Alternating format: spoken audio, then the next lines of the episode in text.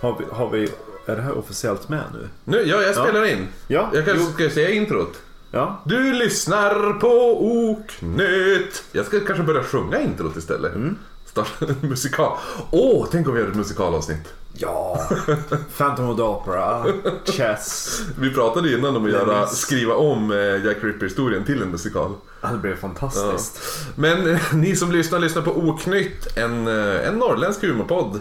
Där jag och Marcus vad gör vi egentligen i den här podden? Vi dricker, där jag och Marcus dricker oss fulla och berättar spökhistorier. Det har typ blivit våran grej nu. Förut var det mer nonchalant eh, dricka någon, till, alltså när man dricker... Smutta.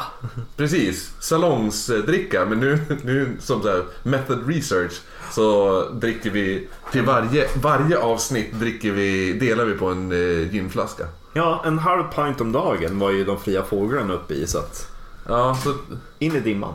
det här är det nyktraste ni kommer höra oss i slutet av avsnittet. Då blir det... Då, då, jag, det är så roligt för när jag ly- återlyssnar på avsnitten så jag hör hur mer, hur mer onykter jag blir under tiden.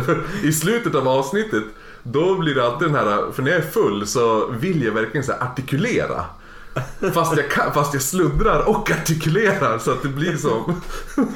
Du sluddrar men talar tydligt. Ja precis, det är någon sån här riktigt, Det är som att jag försöker intala mig själv att Gud vad duktig jag är på att prata när jag pratar. Så därför pratar och så pratar jag så här. Fast alla gånger jag säger S och sådär. Då bara "Tja, men och så kände och gick hon iväg till sån här. Vi har ju ändå kommit undan med det. För vad hette hon som fick bingo? Ah gud, jag kommer inte på namnet nu. Ja. Ja men precis, en skickade in bingon. Jo, kära du som fick bingo. Du missar ju det där att någon blir full. Men hon kanske fick bingo innan vi varit full. Nej, men jag tänker att man spelar ju genom hela avsnittet. Hon kunde ju fått dubbel bingo. Ah, oh. För jag menar, jag menar sitter man och spelar med Leif Liket Olsson. Man ger inte upp när man fått en bingo. Nej, precis. Men det här avsnittet så, eh, för förra avsnittet så berättade vi att vi hade fått, eh, vi hade fått lite sponsring. Ja. mm, Utav ja. Selma. Mm, katten Selma som vi har fått bilder på. Vänta, hon skickade några bilder. Eh, Följer vi Selma på Insta nu? Jag tror inte Selma har, jag följer eh, Selmas ägare på Insta. Nu var det ju nu var det Selma som sponsrade oss, inte Selmas ägare. Nej jag vet, Selma, men jag tar det näst bästa. Cats of Insta. Precis, jag tar det näst bästa ändå. Så Ja, jo. eh, men, eh, vänta ska vi se här. Hon här- är nog rar hon också. Ja, ja. Det, för hon var ju på en Tinder-dejt när vi ringde henne. Det framkom inte, men vi fick reda på det sen. Ja, en Tinder-dejt som var skitdålig. Men han undrar ju varför hon lyssnar på sådana konstiga poddar. Eh, ja, så att det, det, var, det var det. Jag tror det var bra att vi ringde och störde. ja, gud. Det Det, kanske var en lifesaver. Jag, jag, åh, jag har fått reda på en rolig, en rolig info om henne. Eh, om hon, hon vi ringde. Ja. Eh, som du kommer tycka är skitskoj. Eller en, en grej kommer du tycka är skitskoj, den andra tycker jag är skitskoj. Mm. Hon har en arbetskamrat som kallas för Chipskarro. Okej. Och hon har en till arbetskamrat som heter Karsten. Kirsten Toby Psychic Medium. Vilka roliga sidekicks hon har. Ja, chips. Alltså chipskarro, det är det bästa. Jag love it. Tänk om Eh. hennes Tinder-dejt bara, men vilka jobbar du med? Vad har du på jobbet? Ja men chipskarro och Kirsten. Exakt. Torbjörn, yeah. Har du hört om han? Ja. Vi klippte ju för övrigt bort den. Ja, vad fan gör du hela dagen? Typ en sån så här, 15 minuters lång, lång rabbling i förra avsnittet. När både du och jag satt och pratade. Ja, men du måste för fan komma hit i tiden med dina dumma huvudögon. eh, här är det så. Där fick jag den bilden. Åh, det är typ den, den katten gillar vi. Mm, det, jo, det är våran officiella podd, podcast. Podcast. ja, jo.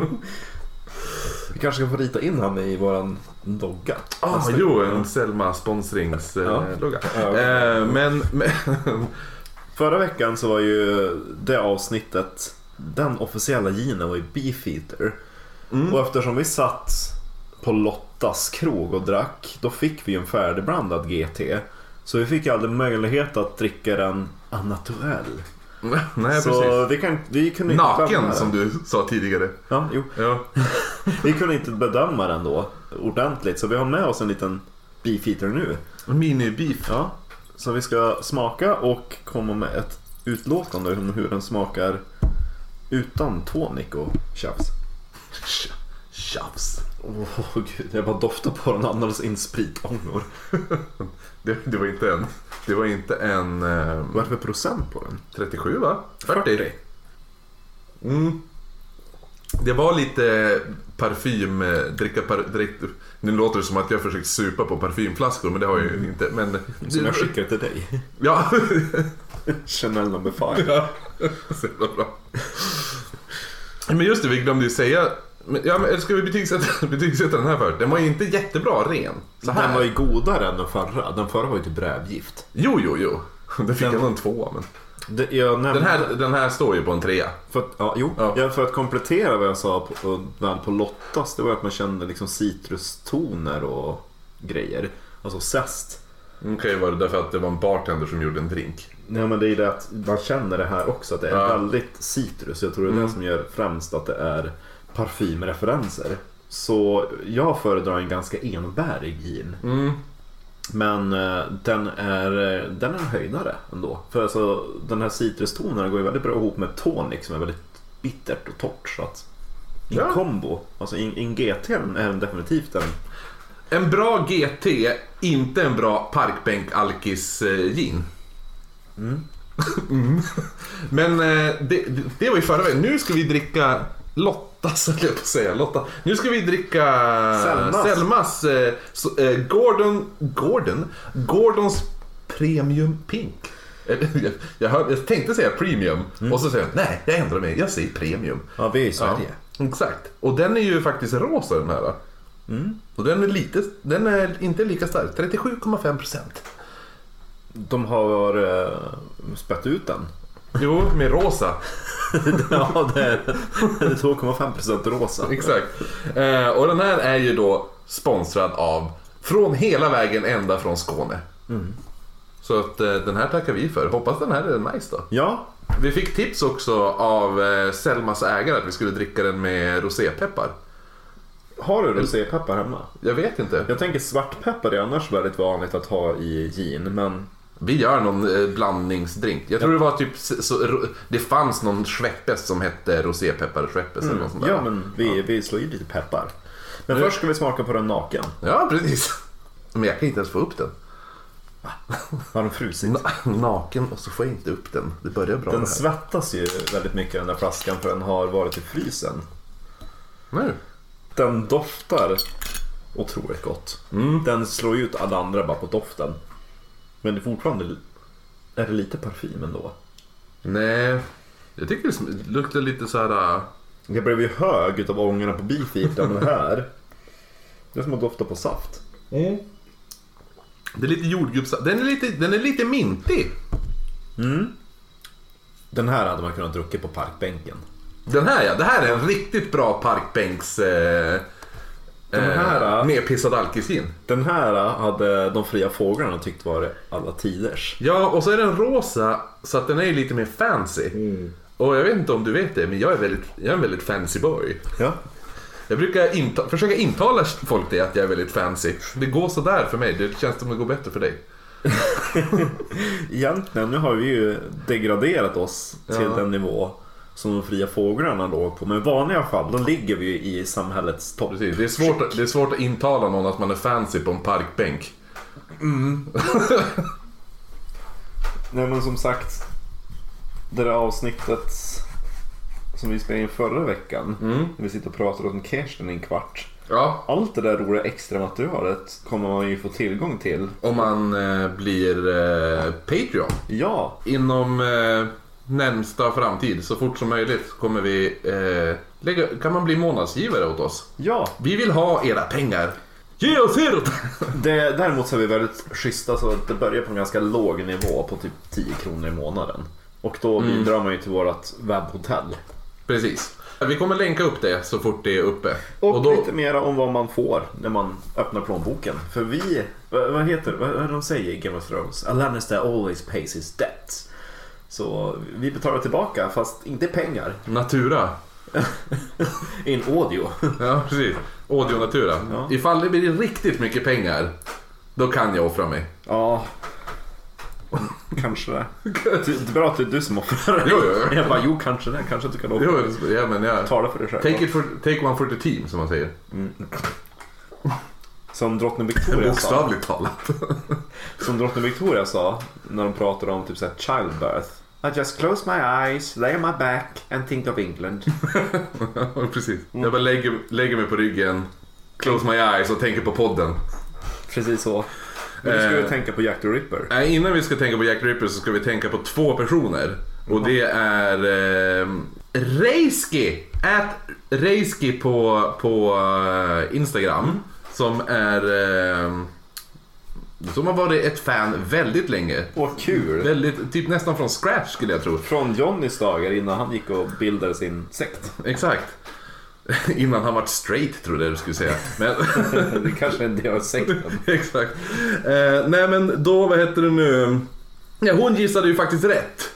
Och det gjorde, det var två stycken. Eh, det var hon och så sen var det faktiskt en, eh, en icke-svensk person som gissade rätt. Det är extra eloge. Ända bort eh, till Skåne. Nej, du nu. Det, det är fortfarande en del av Sverige. Men eh, till Nya Zeeland var det. en del av brittiska imperiet. Ah, precis. Det var säkert därför. Ja. Ja. Ja. Hon är släkt med en av hororna. Nej, men, Fåglarna. Ja, fåglarna, förlåt. Eh, Nicola Gaskin var det som, som eh, gissade rätt också. Så vi får väl hitta på något roligt åt dem. Ja. Jag har ju som sagt, vi har, jag har ju ändå typ utlovat två grejer. Jag bara, jag ska göra någon 10 000 downloads giveaway har jag sagt en gång för jättelänge sedan. Nu är vi uppe på 22 000 downloads. Eh, så jag måste, jag måste ordna det. Och så sen den här hade vi en hashtag i somras där man kunde lägga upp. Där är det ju någon som har lagt upp så de måste ju också få sina grejer. Jo, jag tänker att jag kan göra en typ Gilderoy Lockhart-grej och ge bort en bok. Som jag har skrivit. Oh! Ja just det, du är ju faktiskt eh, erkänd författare. Ja. Ja, du har ju skrivit en bok. Jo, men det känns alltid. Jag tänker alltid på Gilderoy Lockman i, i Harry Potter. Jag ger bort en bok. En Som jag signerad. själv har skrivit. Ja. Ja. Varsågod. Jo, det kan man ju bara, göra. oh, men tack. Mm. Det blir bra, vi, vi ordnar, vi kontaktar er som vi vill ge saker till. Men vad, men vad vi ska prata om idag är ju faktiskt inte Nya Zeeland. Nej, vi ska tillbaka till London. Till våra vänner i Whitechapel. Det låter ju som så här en början på Sitcom. Ja, men så här, huset fullt fast, Ja. fast i Whitechapel. Eller, eller så här, vad heter den då? Golden Pantertanter. Thank you for being a friend. Ja men alltså man känner ju sig lite kemis med de här nu. Liksom Ja. Inspector Sprattling, Bill och Dr. Bull, Kling och Klang där som, på bårhuset, ja, som gör bort sig. Dr. Phillips Baxter. Vi, eh, vi gör en recap då på förra avsnittet, kanske inte hela vägen tillbaka när vi snackade om. Themsen-morden. Men folk dör i Whitechapel. I övrigt så är det ganska hejigt. Det är det. Nu är vi tillbaka, nu kör vi. Det var recapen. Folk dör i Whitechapel. Nu kör vi. Ja, alltså det är ganska, det är ganska spännande att bo i Whitechapel nu. Det är eh, fria fåglar, also known as horor, överallt. Ginen är billig och rinner i överflöd. Man dricker som sagt Och ungefär... fåglarna sjunger överallt. Man dricker ungefär en halv pint gin straight om dagen. Och det går en seriemördare lös som tar för sig utav de här fria fåglarna. Inte bara genom att skära halsen utav dem utan att riktigt sprätta upp dem och mutilera dem så att folk blir helt förstummade och chockade och aldrig sett maken till. Nej, för det här är ju också ett nytt begrepp, seriemördare. Alltså att en person mördar flera i olika tillfällen ha, har ju folk inte varit med om tidigare. Nej. Det, det folk har varit med om är fyllebråk och så det typ gäng, slagsmål, bla bla bla. Sådana saker. Det har aldrig varit en, Det är därför den här personen nu porträtteras som en typ vålnad. Alltså ett- det, det är ju ett monster som går omkring i. Det är det närmsta man kan, komma, man kan likna det Det är med. därför man har döpt honom till Jack the Ripper för man drar lite anspelningar på de här mystiska spökhistorierna som man har berättat i London om typ Spring Hill Jack och Mm. Sådana grejer. Man brukar kalla folk som man inte vet namnet för. Det finns ett, eh, visste du att det finns ett kaffe som heter Spring Hill Jack Coffee? ett, ett kaffe? Ja. Jag tyckte du sa ett kattcafé först. Ja. Där brukar Selma fika. Ja, men eh, som sagt det dör folk i Whitechapel och det har inte slutat än. Utan vi har finalen kvar på de här seriemorden som Jack the Ripper ligger bakom. Men innan vi tar oss an det sista mordet som är grädde på moset. Cream of the crop. Ginet på spriten. Precis. The crowning glory. Ginet på spriten också. Jag tänker mig att man spritar upp en ganska svag drink med lite gin. Ah, ja, ja. Jo, då ska vi faktiskt spola tillbaka bandet lite grann. När vi befinner oss mitt uppe i de här seriemorden utav eh, Mary Polly Nichols och Catherine Eddowes. Och Annie Chapman. och Elizabeth Stride. Ja, då börjar ju polisen få brev. Det var ju någonting som vi inte valde att fokusera på i förra avsnittet för då ville vi berätta historierna om offren. Men nu kommer vi berätta om hur polisen agerar, vad de utsätts för och vad som händer emellan morden lite grann. Och det här med att poliser får brev är ju inte ovanligt. Heller. Det är ju någonting som man känner är ganska standard idag. Ja, det händer ju idag också och det händer ju hela tiden. Jo. Alltså grejen är ju, för eh, vi kommer ju ta upp det, nämna det lite det här hur mycket skämtbrev som skrevs. Alltså hur mycket fejkbrev som skrevs. Och folk skrev ju ö- höger och vänster, det var inte bara på, till polisen man skrev. Du skrev ju till typ ifall det var någon som, så här, typ din konkurrent. Ja. Ifall du har öppnat ett bageri och så kom någon annan och öppnade ett bageri också och då bara vad fan, då skrev du till den och bara You better close that fucking shop cause otherwise me, Jack the Ripper is gonna get ya. Alltså, vad- det var ju så, alltså folk Ja, fick ju typ, och ibland skrev man det som så här postcards också, typ så här bara, man fick ju bara, ja men nu, vi är ute i Whitechapel, ha så kul, hälsningar Jack the Ripper! Man bara, Haha! It's me, Jack the Ripper!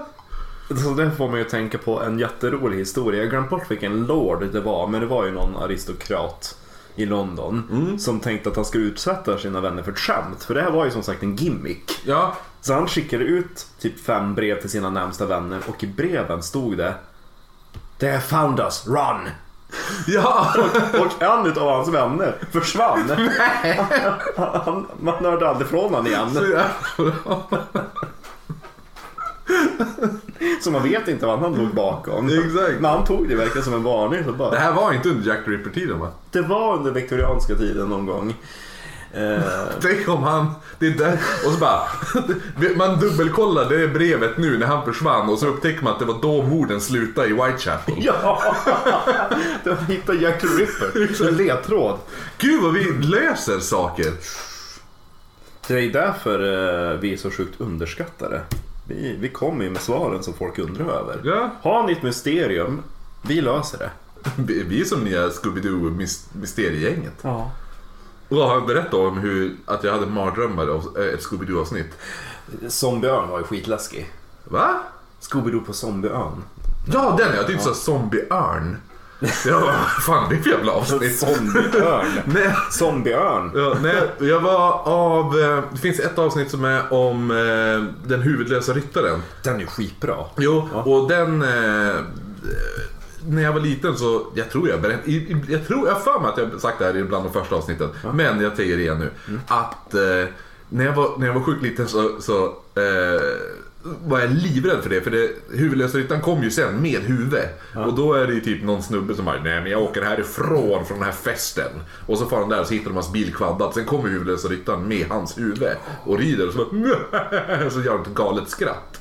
Och den scenen, alltså jag, den mardrömmar så jävla länge. Och det var alla mina kompisars favoritavsnitt av Scooby-Doo. Så varje gång man bara, ska vi se på TV? Ja, vi ser huvudlösa ryttaren-avsnittet, ja! Och så jag bara, "Ja, ja okej, det blir jättekul! Vågar inte säga att jag var livrädd, jag var åtta bast.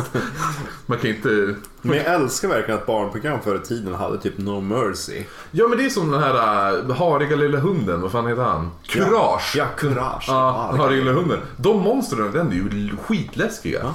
Men vad fan, jag satt och såg Silverfang när jag var typ fem.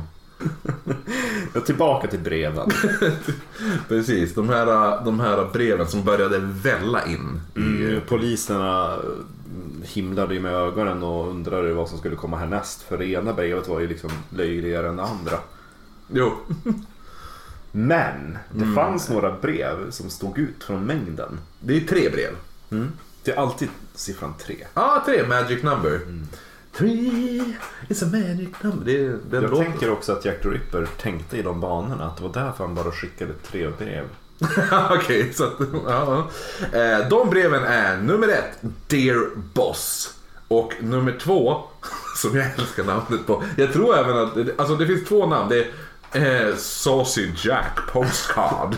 och så är, men det, det kallas även för Saucy Jackie Postcard. Eh, och så är det sista som alla nästan känner igen. Och det är brevet som heter From Hell. Som också Alan Moore har skrivit en riktigt, riktigt bra graphic novel om. Men inte särskilt så här historisk. Nej, nej, nej. Alltså, nej, nej. Det är ju det är mer en, han har ju utgått efter en teori. Men, men eh, har, har du läst boken? Nej, jag har bara sett filmen. Jag Ja, men filmen, då kan, nej. Nej, okej. Oj, nej. Jag- fi, jag bort med filmen.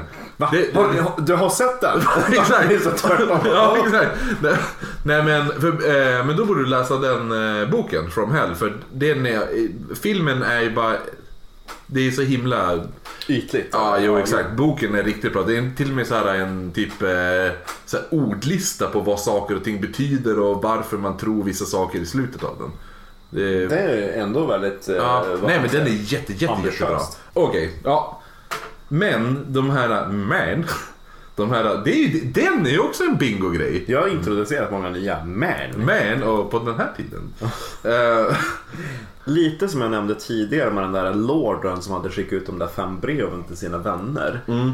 Det är ju ett praktexempel för att skicka lustiga brev. Det var ju den tidens typ busringningar. Precis. Fast man fick liksom inte vara med om reaktionen. Men liksom, busringen, alltså alltså. den bästa busringningen jag varit med om, det är ändå... Eh, Har du gjort den själv? Eller? En busringning ja. Ja. Ja, jag ringde jättemånga. Du, jag, vet du vad? Ja. Jag ritade hemska bilder och la i folks brevlådor också. Så du skickade sådana brev? Ja, det var en som hette Josefin och då, då, då ritade jag en bild på henne och så skrev jag ovanför Joseful.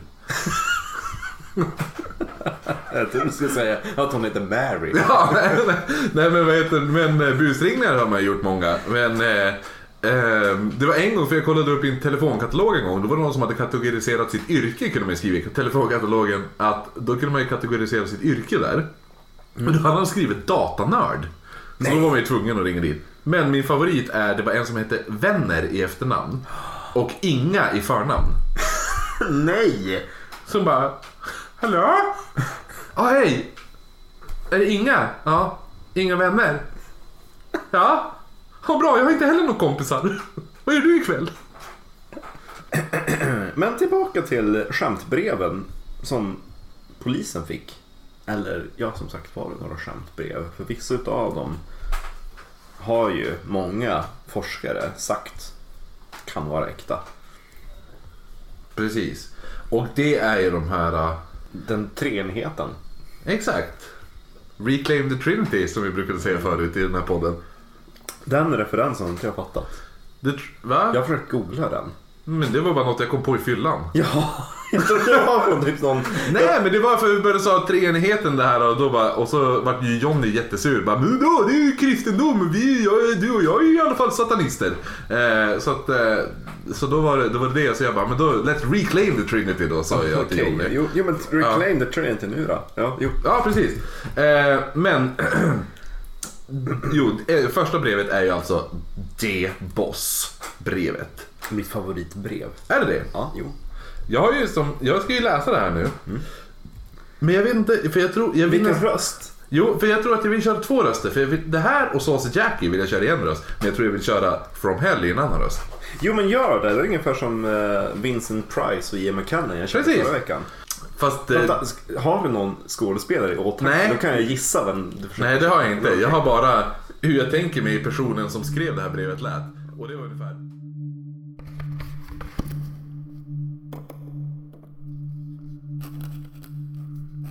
Dear boss, I keep hearing the police have caught me, but they won't fix me just yet. I have laughed when they looked so clever and talked about being on the right track. That joke about the leather apron gave me real fits. I am down on horse and I shan't quit ripping them till I do get buckled. Grand work the last job was. I gave the lady no time to squeal. How can they catch me now? I love my work and I want to start again. You will soon hear from me with my funny little games. I saved some of the proper red stuff in a ginger beer bottle over the last job to write with, but it went thick like glue and I can't use it. Red ink is fit enough, I hope. The next job I'll do, I shall clip the lady's ears off and send to the police officers just for jolly, wouldn't you? Keep this letter back till I do a bit more work, then give it out straight away. My knife is so nice and sharp, I want to get to work right away. If I get a chance, good luck. Yours truly, Jack the Ripper. Don't mind me giving the trade name. P.S. Wasn't good enough to post this before I got all the red ink off my hand. Curse it, no luck yet. They say I'm a doctor now. Av någon anledning så föreställer jag mig att han är en liten gay gentleman. ja, jag tycker också! Och jätteliten! Ja. Han är sammetsläkt med Springhill Jack. Ja, exakt. Lo- alltså hela brevet är ju väldigt... Vad ska man säga? Alltså, det, alltså hade man fått det här brevet som polis skickat till sig då hade man ju trott att det vore på skämt. Just därför att det, det är så extremt löjligt och... Speciellt, speciellt för att han skrivit, när jag säger haha, det är inte bara jag som gör en karaktär. Det står haha i brevet. Exakt. Och- men anledningen till att man tror att det här brevet kan vara äkta är för att han har nämnt en särskild detalj i brevet som få personer kände till eller överhuvudtaget inte alls visste om vid tiden. Och, det är då citatet. The next job I'll do, I shall clip the lady's ears off and send to the police officers just for jolly, wouldn't you? För om ni lyssnare har goda minnen så minns ni kanske att när Catherine Eddowes mördades så blev bland annat hennes öra avskuret. Och det är lite, lite rolig detalj också just för att han skriver, för det här är vad, vad många ripperologist och typ eh, eh, så här beteendeanalytiker och whatever, och jag. Jag räknas in i dem. Nej men eh, som, så, vad, de, vad de tror, och, eller inte tror men alltså vad de reagerar på och det är att han skriver clip the lady's ear off istället för eh, skära. Att han har en sax. Ah, nej, att mer att han ser, för clip the, clip the ear off, det är det man gör på djur. Att, eh, att dels att, att han ser inte de här eh, kvinnorna som människor. Han ser dem som djur. Det är det också folk reagerar på. Hmm, klipp och eh, slaktare, bla bla bla bla. Och just det här att han, han ser inte det här som människor. Det är därför han inte skär av örat. Han, Och det som gör det här brevet extra ordinärt det var därför att det anlände samma dag som the night of the double event. precis. Bara några timmar innan mordet på Elizabeth Stride. Eller Gustavsdotter om, Ja, vi, vill, ja. om vi vill promota Sverige. Torslanda! Torslanda! Jag hoppas att vi har några lyssnare där. Skriv in! Ja, jo. Shoutout till de som Eller om ni bara har varit i Torslanda någon gång. Ja, ta, ta ett foto av Torslanda och så taggar ni Oknytt. Och brevet eh, levererades till Scotland Yard utav journalisten Tom Bolling. Och det var lite därför polisen först trodde att det kan ha varit någon, någon på tidningarna som har varit och skämtat. Ja. Men som sagt, just den där biten med örat och de där små ledtrådarna gör att man idag i efterhand tror att det ändå kan vara äkta. Det är det som är så, som jag pratade om i förra gången. Det går ju inte att göra research i det här. Nej, gud nej. För att, för att eh, vissa tror... Eh, vissa tror, eh, ja men det är klart att det här är äkta och bla bla bla. bla och vissa tror bara nej. Alltså, att det, finns, det finns ju en förklaring till varför man inte tror att det är det också. Ja, för alltså Jack the Ripper idag är ju en, alltså mer än ett fenomen. Det är ju typ en, ett, en underhållning. Och det finns ju forskare och allt vad det är som har skrivit böcker. De har grävt runt, de har rotat mer eller mindre trovärdigare än andra. Och de har ju investerat både tid och pengar i att lägga fram sin teori. Ja. Och de kommer ju försvara den. Så att... Man ska inte lita på liksom, vad forskarna säger. Utan, Nej, det är därför vi gör vår egen research nu. Och, För vi har inte investerat några pengar i det. Nej, vi har inte gjort någonting. Vi ska bara starta en svensk... Så här, det, det kommer finnas en svensk så här, Jack the Ripper tour i Whitechapel. Och den har vi. Jaha. Ja, Det kommer vara... Ja, du har den. Gå omkring där i en presenning. Ja. Och, så, och så bara... And then the letter came. Och så står jag bakom ett hörn. I will clip the lady's ear up! Just for jolly would you!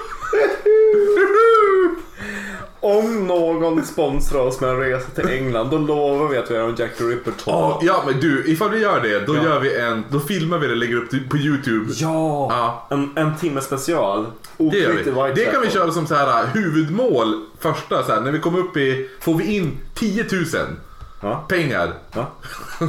Då åker du och jag till London och så spelar vi in den. ja, för då blir det som en uppföljning på Jack Ripper. gud vad bra, nu har vi sett det. så det blir så bra när vi ska återskapa morden. Då lägger man bara på, på marken med en present. Och hon låg så här. Lägg det där då Marcus, okej. Och så en Jolly Pot. Ja, exakt, helt oklippt också. Det är bara, man ser dig springa fram och lägga sig. Åh, åh herregud. Ja men det här brevet i alla fall. Vad heter det här brevet? Eh, För Dear, Boss. Boss. Ja. Alltså jag har aldrig skrattat åt det här brevet innan men nu blir det så otroligt roligt. Det här brevet tryckte man ju upp, skickade ut över staden och hoppades att det var någon som kunde känna igen det eller identifiera handstilen eller vad som helst. Det är ju så himla smart att göra det. Speciellt när de får in 50 jävla skämtbrev varje dag. Så skickar de ut det här, en bild på det här brevet bara. Åh, titta här! Eh, är det någon som har sett det här? Plus att han, det, han kan heta Jack. För han har skrivit Jack the Ripper. Är det någon som har sett det han? Alltså det är ju alltså, det är idiot. Alltså det är ju så jävla puckat. Och det roligaste är att folk verkar tycka att det är lika roligt som du och jag. För Ja. folk vill ju liksom skicka in fler sådana här brev. Ja, ja, men alla brev, alla brev blir ju signerade Jack the Ripper efter det här. ja. Ja, Yeah. men det är så... Men, men vi ska inte gå in på det här nu, men jag vill bara snabb namedroppa att... Mm, det här är väldigt... Hade jag haft en tidning, då hade det här varit väldigt eh, bra att sälja tidningar på. Titta det här brevet som kom till polisen. Speciellt för att det var tidningen som fick... Det var tidningen som hmm, fick brevet. ja, för det är ju väldigt konstigt att han levererade. Till tidningen. Ja, och sen gick, sprang tidningen till Jo, för ja, poli- ja, till Scotland Yard också. Mm. Hade jag varit Jack Ripper då hade jag lämnat det brevet typ på tröskeln till en polisstation. Men det kommer vi till sen. Det är någon som lämnar ett brev till en... eh, njam, njam, njam, njam. Ja, Sprättning. nu... De bara, ja vi publicerar brevet och hoppas på det bästa. Känner ni igen handstilen eller känner ni någon som heter Jack, kanske The Ripper i efternamn? eh, hör av er till oss och då, då börjar det bara välla in. De sköt sig själva i foten. Men trots alla de här skämtbreven så kom ännu ett brev som, in, som intresserade polisen. Och det här brevet var det som kom att kallas för The Saucy Jack.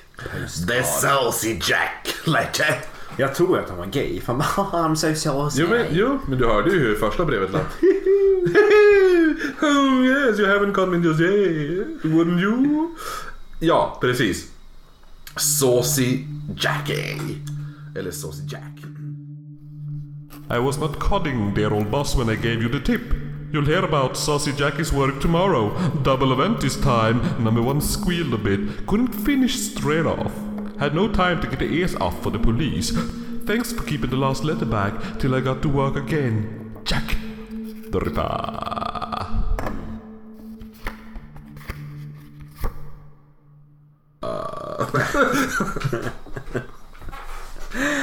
Alltså den här ginen går rakt upp i huvudet. Ja, det, känns verkligen. som, det känns ju som att man dricker saft. Det är som jord... Jo, den här var farlig. Det var ju det hon ville, Selma, när hon köpte den. Jävla kattjävel. Ja. Vad som pekar på att det här brevet är skrivet utav mördaren är för att det anlände inom 24 timmar efter dubbelmordet. Och det är ju alltså långt före någon tidning överhuvudtaget hunnit rapportera om The Night of the Double Event. För man måste ju ändå påminna sig om att på den här tiden så skedde ju alla tidningar analogt. Ja, jag trodde du skulle säga alla mord. Nej, nej, nej, det, nej det, alltså, det var inte så att man satt och bara skrev ihop någonting och så bara... Oh. Alltså, det, Nej, fanns, du nej, det, fanns inte, det fanns inte en enda dagstidning. Utan det tog ju väldigt, väldigt lång tid att Mm. arrangera och, och få, få klart en, en tidning. Så att... Och det fanns väldigt många tidningar. Jo, det gjorde det. Ja. Så den som hade bästa nyheterna. Nu kanske jag ljög och sa att det fanns inte en enda dagstidning. Men alltså, det, det tog lång tid innan man fick ut ett nummer. För man behövde tvungen liksom sortera tryckplåtarna. Det var liksom... Ja, ett arbete utan dess like. Så att använda med ett brev med detaljer kring mordet. Jag menar det liksom, jag, jag har blivit väldigt fascinerad av de som gör alla illustrationer. Ja, i, på den här tiden? Ja, jag tänker att jag- Alla före och efterbilder. Jag tänker att jag ska göra en illustration av oss där vi sitter och pratar i sann Ripper illustration. Ja, men gör det. Det är ju asbra. Och så säljer man i bakgrunden. Ja, och så lägger vi upp den på, på Patreon. Men om vi då vänder på steken. Ja, alltså det som talar emot att det här inte är skrivet av, en, av själva mördaren. Det har ju vi varit inne lite på. Att det alltid är journalisterna som bara Vi Ja, har, fått, vi har jo, fått ett brev. Speciellt den här Tom Bullings är ju väldigt intressant person tycker jag. Speciellt för att det var han som kom till Skottland. Yard. Han bara Ursäkta! Eh, ja, det går dåligt för tidningen här men eh, jag tänkte bara Vi hade jättetur och så skickade han ett brev till oss. Ni kanske vill läsa den här? då? Eller, eller vad tror ni? Ni, eh, kolla här. Så att vi kanske kan tryck, trycka det. Sen efter några år senare, om man hoppar fram nästan 50 år till 1931. Då kom ju han den här Fred Best som jobbade på The Star. Visst hette den det? Jo, jo det Eh, av tidningarna. och det hette ju första ginen vi drack. Ja. Eh, nej men han, han sa ju också att, att eh, Jack the Ripper-breven var skrivna av en kollega, kollega till honom. För att quote on quote keep the business alive. Och då är ju det, och det är ju tydligen just för att eh, hans, en av hans kollegor under den tiden är ju den här Tom Bullings. Bloody Mr Bulling. Ja, och det är så roligt då att han, det är han som springer kring med breven. Däremot, ett brev som man vet att Tom Bullings inte skickade, eller någon annan journalist skickade, är kanske det mest makabra utav alla de här breven som undertecknades From Hell. Och det postades till chefen för Whitechapels Vigilant Committee, George Lusk. Tillsammans med en bit utav en mänsklig njure. Och brevet löd. From hell, Mr. Lusk, sir. I send you half the kidney I took from one of the women, preserved it for you, the other piece I fried and ate. It was very nice. I may send you the bloody knife that took it out if you only wait a while longer. Sign, catch me if you can, Mr. Lusk. Det som inte framgår nu när du läser det var att brevet mm, kanske medvetet var felstavat. Det är svårt att läsa. Jo, jag sa Mr. Lusk. För det stavas ju Mr. Med SHT. Precis. Jo, eh, men jag måste också innan vi går in på felstavningen bara snabb grej att det är väldigt viktigt att komma ihåg att den här Vigilante Committee är ju ingen kändisgrupp i Whitechapel. Det fanns ju Vigilante Committees överallt. Eh, så att det är väldigt svårt att hålla reda på alla de här och speciellt veta vem det är som är the head av en viss Vigilante Committee. Men det visste ju den här personen som skrev det här brevet. Det kommer vi gå in på nästa avsnitt. Ja, precis. Ja, Då vi eh, verkligen spånar in oss på bevis och... Jo men det här är som en cliffhanger så att folk blir lockade till att fortsätta lyssna. Det som, som vi inte har nämnt i anteckningarna som jag läser just nu, men som jag minns att jag reagerade på. Det var att den där biten utav mänsklig njure faktiskt stämde överens med biten utav, var det Catherine Eddowes njure? För hennes njure hade delvis blivit typ kapad eller mutilerad. Och när man jämförde den här biten lever som följde med brevet så matchade den den försvunna biten ifrån Catherine Eddowes. Men var det en, en... Var inte hela njuren borta? Mm, nej, utan det var typ så att att Vi har läst olika böcker, Marcus. vi, vi kollar upp det för jag är rätt säker på att, att det var typ halva njuren. För du minns ju typ någon gång att, de, att när, när han slaktade en Chapman då slet han ur och fick med sig typ halva den och ena den här. Han fick, ju- han, ibland så fick han inte med sig hela organet utan typ bara en bit utav det. Och i det fallet så fick han inte med sig hela njuren. Och den biten utav njuren man hade kvar matchade biten man fick i brevet.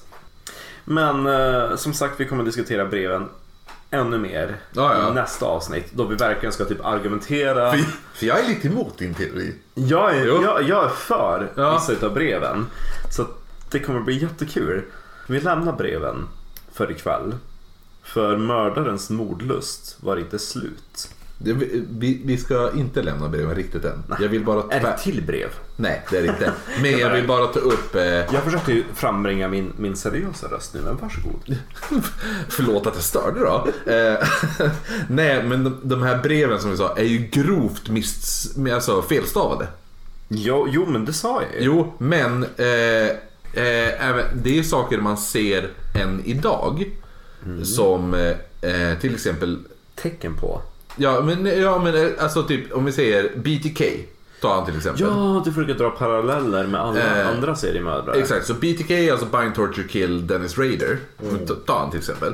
Då, han stavade ju fel på, på vissa ord, men vissa ord sa han att, eh, eller då stavade han rätt på lite svårare ord. För de orden som är spelstavade är ju nu alltså typ Mr, då har jag stavat Mr. Ja. Eh, och så kan man även, och så den här eh, Det Eh. låter ju som att det är någon som har försökt stava ord på dialekt. Jo, men också I'll send you the half of the kidney. Kidney är ett, ett ganska svårt ord. Knife har han stavat fel, men han har stavat, alltså, While. knife har han stavat typ en, alltså han har få- fått med K Ja. Alltså i knife, alltså. Det tysta Ja, OK. precis. Det, det, det är jättemånga som har tittat på det här som är eh, Lingvistiker. Ja, precis. Ja, exakt. Det är sådana eh, språkforskare och allting som menar att det är uppenbarligen felstavat Mm. på lätta ord, men de svårare orden är rättstavade. Mm. Vilket är lite det här eh, narcissistbeteendet. Mm. Att man inte vill fördumma sig själv. Man, man vill att de ska tro att ah, ja, men man skriver, det här, skriver så här och tror att det är ett litet pucko som har skrivit det. Men, ja, men man är för narcissistisk för att stava fel på svårare ord. Hänger du med? Ja, jo, absolut. Eh, vi, vi, det finns många teorier vilket vi kommer att ta upp. Eh, folk kanske sitter där hemma nu och skriker bara Men ju många tror ju att det är de här. Ja, vi vet att många tror att det är de. Vi kommer inte prata om dem i det här avsnittet. Vi pratar om dem i nästa avsnitt. Däremot så var mördarens blodlust inte över. Ännu en person skulle falla offer för den person som vi idag kallar för Jack the Ripper. Och det mordet som blev hans sista var också det Åh, får jag gissa? Hette hon, hette hon Mary? Tack för att du avbröt mig också. Jag bara, åh. Du bara, åh gud vad dramatisk röst jag har. Jag är tvungen att avbryta, ni fick någon bingo. Okej, du får köra om den om du vill. Nej, jag tänker att det här är jättekul. Åh, nu, nu är jag inte lika sur längre för att du avbröt mig. Nej, så nu har du släppt det. Gin, ginen har sköljt bort din surhet. Ja, Okej, Ja. vem var det? Hette hon Mary då? Det var ju Ja. ja. Hon hette det. det vet du att hon heter. Jag vet att hon Hon heter. heter Mary Jane Kelly.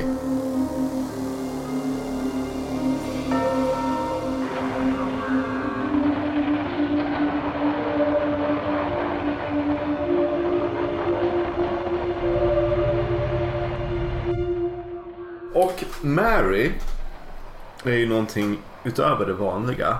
För hon skiljer sig från de andra offren på flera områden. Bland annat så ser hon inte ut att vara 60. Nej. Och, och, och hon är inte 40. Utan hon är bara 25 bast. Och utav sin samtid så var det många vittnen som beskrev Mary som bara innehavaren utav tämligen attraktiva anletsdrag. Jo, men... Ja, Ja, av de man har att jämföras med, ja. Det var väl inte så svårt att konkurrera ut typ Nej. Sally Soptunna. Nej exakt, men det, det är. Det, alltså hade jag så här, strapped on a wig och ställt mig där ute då hade de bara ja jo men eh, på, på femte plats av alla fria fåglar kom ju hon där Kristofferina. Typ. Så jag bara åh tack så mycket! 1,90 lång. 1,91 till och med. Ja, då hade du varit typ långlis. Ja, jo, exakt. Long Chris. Det är jag.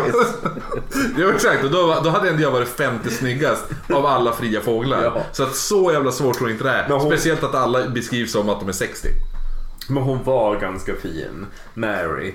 Och, Säkert. och anledningen till att hon var så fin, tror jag och många andra, det var ju därför att hon hade ju ett pinnhål bättre än alla andra fria fåglar. Och hon, att de var 25. Jo, hon hade, ju, hon hade ju ungdomens fagra dagar över sig. Men det som särskiljer henne var ju därför att hon inte hade det så extremt fattigt. Hon behövde inte liksom betala för en four coffee. Coffee. Eller two penny hangover. Ja, utan hon hade faktiskt råd med sin egen lya. Ooh! Egen boning ändå. Ja, det var inte stort, det var typ som köket vi sitter i. Ja, jo, det är sån här 12 by 12 tror jag de kallas. Mm, jo, alltså det var, det var ett rum. Det var inte en lägenhet, utan det var ett rum. Eh, Lite spartanskt möblerat. I, eh, I hörnet till vänster när man kom in genom dörren så fanns det en säng, två små bord och en eldstad precis mittemot dörren då, där man kom in. Det fanns också två fönster på den vänstra sidan och till och med, det här älskar jag, ett stycke konst Mm. tavlan som bär titeln Fisherman's Widow. Och den tänker jag att vi lägger upp på Instagram. Ja, det finns en eh, blueprint av eh, lägenheten också. Mm, jo, vi kommer ju lägga upp också lite fotografier från mordplatsen. Tillbaka till rummet som låg på adressen 13 Millers Court. Det vill säga en innergård som hörde till nummer 26 Dorset Street i Spitalfield. Spitalfield! Men eh, och det, det här är väl, för det här är väl, eh, de, man, man säger ju, vad är det? Whitechapel Murders. Spittle, alltså, det är lite roligt ändå att de in, räknar in då Spitalfield. Ja, för... Nu måste jag googla upp en karta för jag för mig För det är som Ålidhem och Sofiehem. Ja, för Spitalfield det är typ kyrkan där. Nu ska vi, nu ska vi ta fram en karta. Eh, det som jag, det som vi bägge två tänkte fel på. Det var ju att du tänker på Whitechapel Murders. Jo, det är alla, el, det är alla elva morden ja. Nu pratar vi om Jack the Ripper. Ja, det, vad är det man kallar det? det bla, bla, bla. Canonical Five. Ja. Mm. Så att de, Canolini Five. för de är nödvändigtvis inte uträttade i Whitechapel utan i grannområdet. Ja, precis. Ja, För det är också en då grej. är jag med. Tur att jag är med i mitt eget poddavsnitt. Det, det kommer vi gå över till i nästa avsnitt. Det känns som att vi kommer behöva en jingle för när vi säger i nästa avsnitt. Ja, det kan ju vara en ny bingo. Rummet där på 13 Millers Court. Där hade Mary bott de senaste åtta månaderna tillsammans med fiskmarknadsarbetaren Joseph Barnett. Och periodvis så var Barnett arbetslös och därför så saknades inkomsterna. Alltså, för, Vilket heter, han heter alltså Barnet. Barnett Därför hade barnet... Därför var barnet arbetslös. Jo, Jag gillar också att, eh, att vad var den hette? The Fisherman's Widow-tavlan. ja. Ja, att de har en tavla som heter The Fisherman's Widow och så, har hon, och så bor hon ihop med en fiskarbetare. Mm. Och hon kommer, han kommer snart bli widower. Ja, precis. Ja. Men tillbaka till Mary och hennes, hennes sambo, barnet. ja, barnet ja.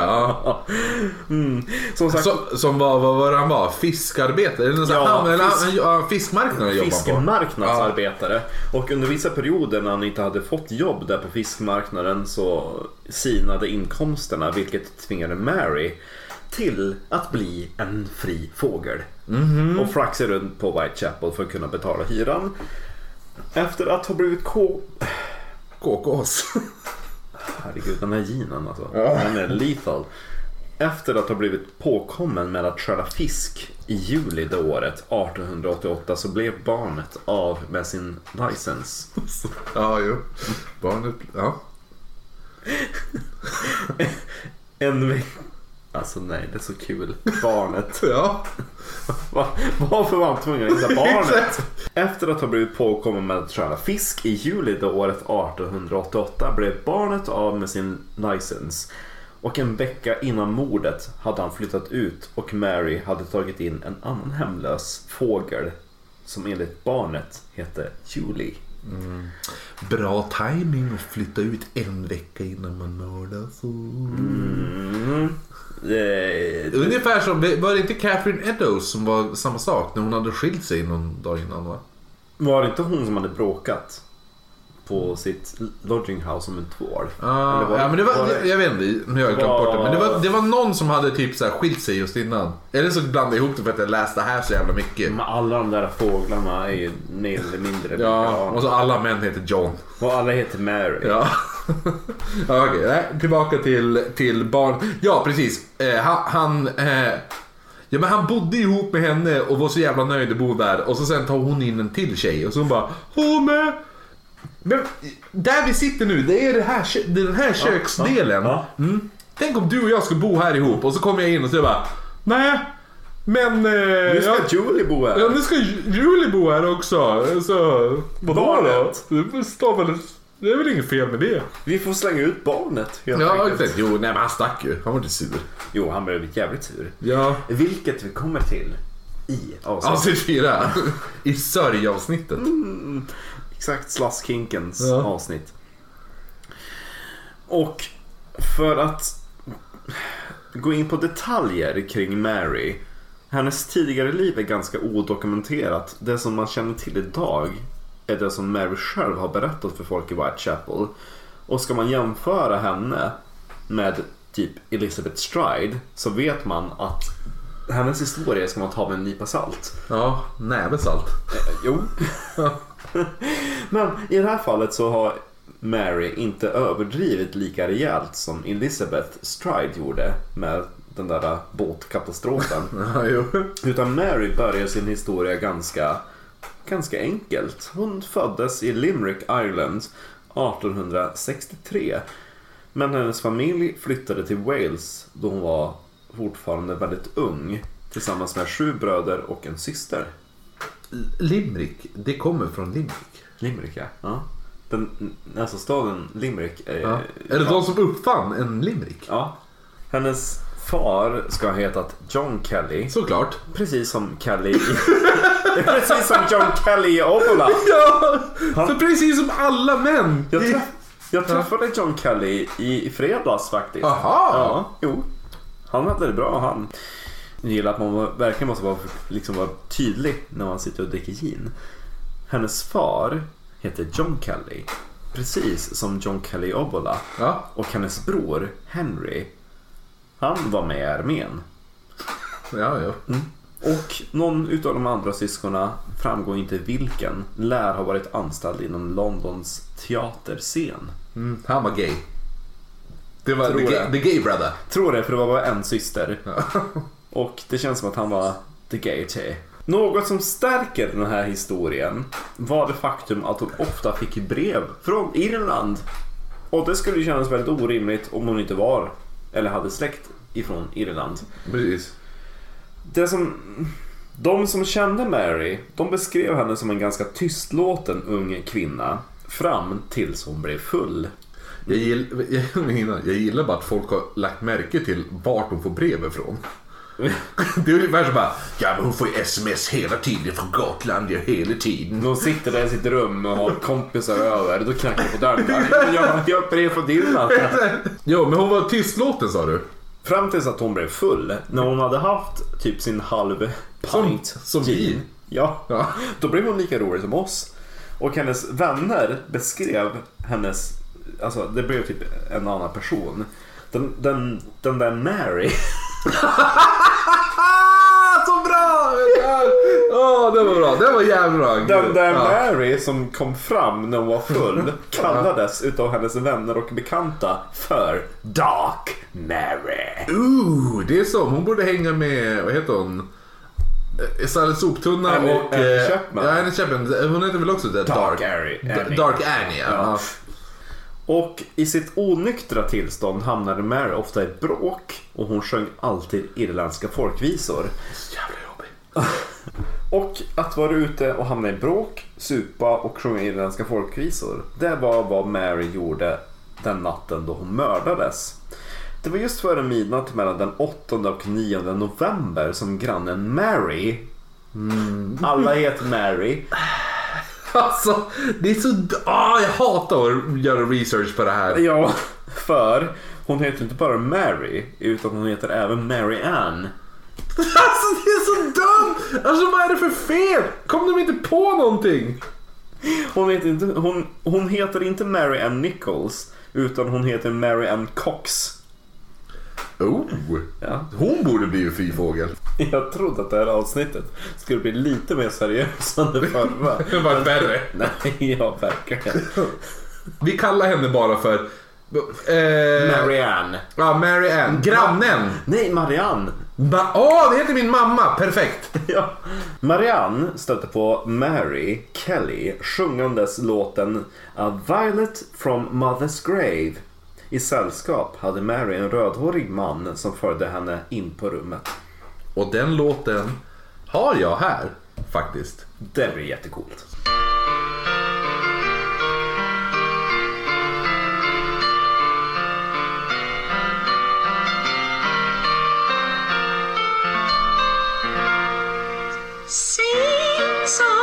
My childhood before my gaze, bringing reflections of bygone happy days. I'm down in the meadow, in childhood I would roam.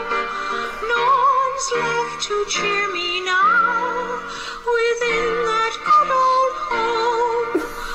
Ja, jo, men som sagt, man förstår ju varför hon vart mördad. alltså, För det där, det där var Mary Kelly vi hörde. det, det låter som en sån här slow motion version av Super Mario-låt. Jag tänkte mer på det faktum att hon som sjöng önskar att hon var en sopran, men var en alt. Och jag tänker att Mary Nichols... Nej, fel. Fel Mary. Ja, ja. Kelly. Kelly. Ja. Jag tänker att Mary Kelly, hon sjöng ganska exakt så. Hon var inte heller någon duktig sångare.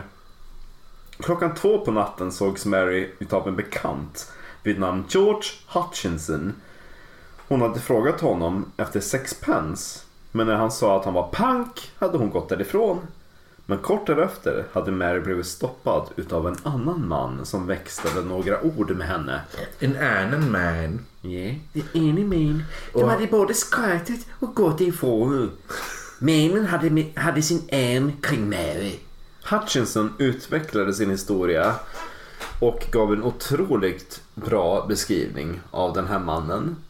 Och han var så pass detaljrik att han kunde gå in på färgen utav mannens ögonfransar. Vilket låter lite suspekt. Jo, för det var ju... Jag. Det var, det var mitt i natten. Då är det jätte... Alltså, okej, även ifall man har... Jag har en kompis som har vita ögonfransar på ett öga. Jaha. Men ifall det är becksvart, Ja. Då är det väldigt svårt att se att han har vita ögonfransar. Men du sitter typ en halv meter från mig. Du har normala ögonfransar, Marcus. Det var skönt att höra. Ja. Du med, Kristoffer. Tack! Det sista man hörde från Mary var fyra på morgonen då grannarna Sarah Parter och Elizabeth Lewis hörde ett vagt Oh, murder! och det kom inifrån huset. Eller, oh, murder. Men det här har vi pratat om tidigare och att ropa mord, det var inte någonting utan Nej, alltså, vanliga. jo, vilket är lite skumt eftersom, eller det är inte skumt att det är så eftersom tydligen så blir alla mördade i Whitechapel. Men, men, eh, att eh, det är nästan så, bli, håller man på att bli mördad så kommer man skrika typ så här bara Glassbil! det, det är den nivån. Eller presenning! Ja, exakt. Jolly Bonnet! Free Jolly Bonnet everybody! Då, då jävlar. Men i det här fallet så var det inte någon som direkt höjde på ögonbrynen. Nej men sen, de, de var ju bara nöjda att de slutade sjunga. Ja. Hello everybody, I'm singing a song. Oh no, I'm getting murdered! Finally. Hittade du på den låten själv i, i förra avsnittet förresten? Jo, det var my improv. Nej, jag trodde att det var riktig. Va? Tror du? Ja, Nej. den lät så melodisk. Hello everybody, I'm singing a song. Jo, nej det var min improv-sång. Särskilt att det var typ, var det, Catherine Eddowes som sjöng den. Ja. Åh. Den kommer vi sjunga på våran Exakt. jaktrepertoar. Och så göra minst typ fem verser på det här. Everybody I'm singing a song. Okej, nej men hon skrek media. Och det, det kom från huset. Ja, jo, Ja. inifrån eh, lägenheten. Det var inte att de stod på gatan och skrek det. Nej, man hör ju om det är någon som ropar ifrån huset där utan, utanför. Men det, det, jag blir lite sur då ändå. För att det är så här. Hade man hört på gatan, visst vi fattar det att folk skriker det hela tiden. Media! Sådär. Men att någon skriker från ett hus och att man ändå bara... Ah, ja. Man vet ju inte riktigt detaljerna kring det här mordet. Nej. Det, är Nej, så men- hemskt. nej. det som vi kommer gå in på och spekulera i nästa avsnitt. Det är ju den här detaljen. Är det en mördare som vi ser trappa upp sin, Precis, liksom... Eh, vad ska man säga? Ja men det, det går som, det, för det är vanligt bland seriemördare överlag. Är ju det här att man trappar Utvecklas. Ja precis, du trappar upp, du, du eh, det är också tillbaka som vi pratade om BTK tidigare. Det här att, eh, eller han, eh, vad heter han, Dean Corll, eh, som även kallas för The Candyman. Att det var ju, det började ju smått och det vart ju bara värre och värre och värre och värre och värre. Det som man i alla fall kan märka om man utgår från de här fem, alltså the canonial five, är att det trappas upp för varje mord. Förutom just kanske Elizabeth Stride eftersom man inte vet ifall hon bara blev avskuren Det man halsen. tänker är, ja men det man tänker är att han vart avbruten. Ja, vi kommer att prata vidare Mm. om det i avsnitt fyra i vanlig ordning. Jag vill som hoppa till avsnitt fyra. Ja, slaskinken. Jo, men nu ska vi prata om en annan slaskhink. Och nu kommer jag lägga in lite stämningsfull musik. Hello everybody, I'm singing a song. Nej, hon var död. Just ja. Mördaren började precis som de tidiga offren med att skära av halsen. Denna gång ända ned till nackkotorna. Han flådde sedan Marys lår och högg upp lårmusklerna för att göra det likadant med hennes armar. Han skar sedan upp magen och tog ut inälvorna och la dem på hennes högra sida. Han tog sedan ut mjälten och placerade den på vänstra sidan. Mellan hennes fötter lade han hennes utskurna lever. Han skar av hennes bröst, lade ena under hennes högra fot och den andra under hennes huvud tillsammans med hennes njurar och hennes livmoder. Efter det hackade mördaren upp Marys ansikte så pass att det enda barnet kunde identifiera var hennes ögon och öron.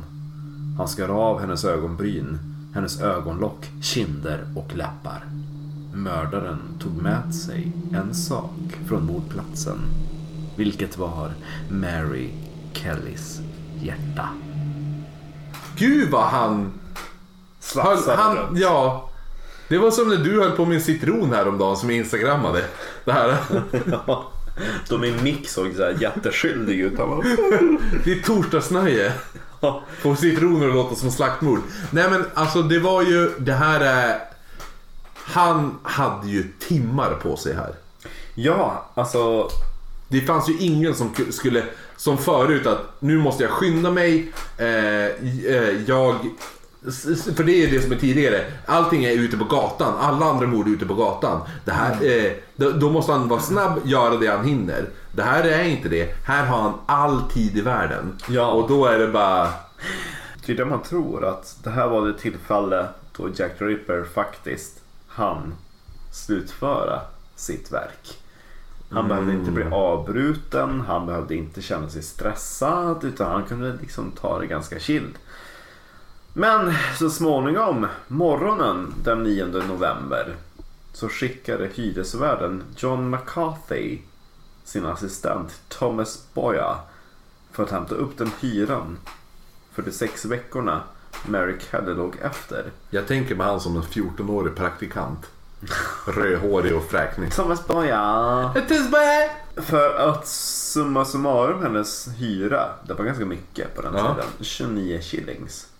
Ja, ja, jo. Och då vet man att för 12 shillings, 12 pence är en shilling. Så för tre nätter på a four penny coffin motsvarar en shilling. Ja, ja, jo. Så att hon bodde ganska lyxigt. Jo, Mary men, Kelly. men eh, det kan ju bero... Det, det kan ju vara också lite varför hon ville slita in en till fri fågel i rummet. Dra in lite mer stålar. Ja. Undrar undrar om hon var Men- snygg. Vem av dem? Den andra fågeln. Ja, hon är ju snyggast av alla. Hon är ju såhär, ja, Ju, alltså. Hon, Angelina Jolie. ja, hon är den enda som har ett, ett, ett namn som ingen annan har. Ja, hon, I den här stan. Hon är kommit extremt snygg. Och men hon blir inte mördad. så vitt vi vet, hon var säkert mördad också. För att kräva in de här pengarna så knackade kring kvart i elva Boye på Marys dörr. Det är han fräkniga rödhåringen. Ja, typ 14, 14 år. 14 Ja. år. Ja. Hon öppnar dem! Nej, gud. Okej. Ja. Jo, men vad, vad hände med han som knackade på dörren? Ja, han. Thomas Boye. När han inte fick något svar så gick han till ett utav fönstren och via en öppning lyckades han putta undan rocken som hade hängts upp som en provisorisk gardin. Och då, när han väl tittade in, så fick han se Marys extremt vanställda kropp som han beskrev som the work of the devil. Han kontaktade i sin tur polisen som kom dit med vår vän Dr. Baxter Phillips. Baxter! He's back! Ja, Baxter is back! Det man inte vill gå och se när man ska knacka på som 14-åring. Åh, men hon öppnar inte! Här, kolla in genom fönstret! Sen ser man den där jävla slafshögen. Ja, nej gud. Det är nu jag måste framkalla Ian McKellen igen. Ja, I say. I am the servant of the secret fire, wielder of the flame of Odin. The dark fire will not avail you. Någonting. Jag tror, Något sånt. jag, tror jag fuckar upp det va. Bilbo Baggins! I'm not a conjurer of cheap tricks. I looked through the lower broken pane and satisfied myself that the mutilated corpse lying on the bed was not in need of any immediate attention from me, and I also came to the conclusion that there was nobody else on the bed or within view to whom I could render any professional assistance. Men gud vad duktigt. Det är som att titta in och se en, det är som om jag skulle kolla in i charkdisken och bara nej, nej men de här djuren behöver nog inte hjälp. Alltså det är samma sak. Alltså det, det är den nivån. Fatta titta in, du vet ju hur det ser ut i den jävla mordscenen och så bara I saw that she didn't need any assistant at all. Han ropar Erik. Egentligen så ropar han genom fönstret. Vad är det? Vad är det? Are you in need of any assistance? Okej, nej, eh, Efter det, i alla fall, efter att Ian McKellen, a.k.a. Bagster, hade anlänt. Så väntar polisen i två timmar utanför lägenheten. Vad de hoppades, det var att två blodhundar som The Metropolitan Police hade utfärdat till Whitechapel skulle anlända till scenen. ja. Men dessa två blodhundar vid namn Bög och det här tycker jag är så otroligt roligt. Vid namn Bög och Barnaby som konstapeln i Murder Midsommar. Dessa två blodhundar hade, hade man givit på lån för att använda ifall det skulle bli ett nytt Jack the Ripper-mord. Men eh, det blev ju inget till mord. För de tidigare morden de hade ju skett i början av eh, september och nu var vi inne i november. Mm. Och ägaren till de här hundarna, Mr. Bra, Bra! Va? Så han heter Bra. Bra, en heter Barnaby och en heter Bög. Eh, ägaren till de här hundarna, Mr. Bra, han hade lämnat stan eftersom inga nya mord hade ägt rum för att återvända till sitt hem i Scarborough. Scarborough. Undrar om det var han som satt där med gitarr och sjöng Are you going to Scarborough? Ja, jag trodde du skulle säga I'm going to San Francisco. Jag trodde jag skulle säga bara, jag fattar inte. Nej, Okej.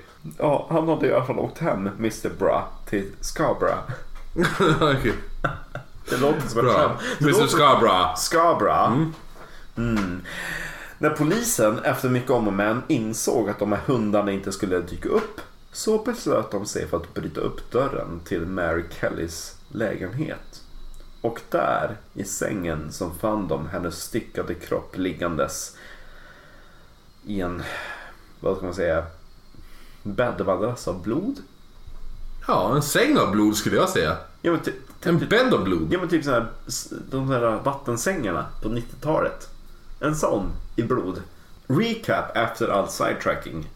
Man hade hittat hennes styckade kropp där i sängen. Och det första man gjorde var att skicka efter en fotograf som tog Englands första brottsplatsfotografier. För utav alla de här fem offren så var det bara Mary Kelly som fotograferades på platsen där hon mördades. Precis. Och det, det här är lite så här. Jag är väldigt sugen på att... Hade det här varit något mord innan så hade man ju fått The Jews are the ones who will not be blamed for nothing. Den krit... Eh, för de, eh, det var ju en som sa eh, kom och ta foto på det här. Ja. Men de hann tvätta bort det innan. De, eh, han beordrade den här Ja, jo, jo, vi, det var ju polisen som gjorde vi det. kommer prata om det i avsnitt fyra. Åh gud, det är så mycket att sitta och prata om. Men precis, så att... Eh, hon är uppsprättad där. Och eh, hundarna, Kom aldrig. de kom, de kom aldrig. Det var jättetrist. Trist för dem. Men eh, det känns som innan vi går in på teorierna så tror jag vi tar en break här till nästa avsnitt. Eller? Det är ju nu vi lämnar dörren öppen. Det är så otroligt många frågetecken. Till exempel, visste Jack the Ripper innan han begav sig hem till Mary Kelly den natten att hon faktiskt bodde i en egen lägenhet? Precis, Ja. det är det som är så roligt för att han hade all tid i världen där men, men, men visste han att, ja precis som du säger, visste han att Ja, ja, hon hade en... Jo, förmodligen så visste han det för hon satt ju en timme och sjöng bara Oh, baby, doing Och så han bara Alltså gud, jag orkar inte lyssna på det här. Nu går jag fan hem till henne och slaktar henne. Eller så sjöng hon eh, Hello Everybody, I'm singing a song. Det är ju den nya Oknytt-sången. Den är en vanlig det, är så, det är så vi kommer... Vi måste köra, nästa gång vi, vi kör livepodd, då måste vi så här öppna med Hello everybody, I'm singing a song. Vi ska, vi ska klura ut eh, fortsättningen på den texten. Men precis, så att eh, vi har fem styckade flickor, varav en eh, ansågs som snygg. Eh, eh, som vi, vi kommer att diskutera nästa, nästa avsnitt så kommer vi snacka om eh, vem kan det vara som har gjort det här? För det är det som är så roligt med, med Jack Ripper. Anledningen varför Jack Ripper är så känd idag är ju förmodligen bland annat de här breven. Ja. För att man fick ett namn på ett monster. Och man fick ganska groteska detaljer. Ja, verkligen. Eh, och det, det är som... Och de här breven är ju fortfarande kända idag. Vi sitter ju och läser dem det här avsnittet till, till exempel. Och ehm, Nej men, nej, men så, att, så, att, så att teorierna börjar ju bara flöda och det finns ju teorier på teorier på teorier. Eh, nej men så att eh, nästa avsnitt kommer du och jag först och främst gå igenom några teorier. Jag, alltså jag, jag är emot, det är det som är så kul, jag är emot några av dina teorier och du är för några som jag är emot. Ja, så det blir skoj, men vi måste gå igenom dem. Och så sen får vi säga vilket... Vi gör så här, vi går igenom de större teorierna. Ja. Och sen efter det så får du och jag avsluta med att säga vad du tror och vad jag tror. Och sen så lägger vi upp de två alternativen.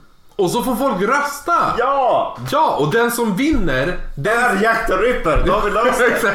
Men som sagt, nästa avsnitt så kommer ni få höra avslutningen. Hoppas jag vi kommer fram till en avslutning i alla fall. På Jack the Ripper-morden. Och det, det ni kan göra fram till dess är att eh, om man vill titta på bilder från det här avsnittet så finns vi på Oknytt podd på Instagram. Eh, bara vanliga oknytt på Facebook och vill man som många vill skicka saker till oss. Eh, gör det via, via mail först och främst. Någonting. Ja. Men våran mail är oknyttpodd.gmail.com Mm. Saken jag skulle säga var att vi stavar ju oknytt podd med ett D. Värt att veta. Men nu vet ni alla vad som har hänt och vi avslutar med att RIP 11 opened.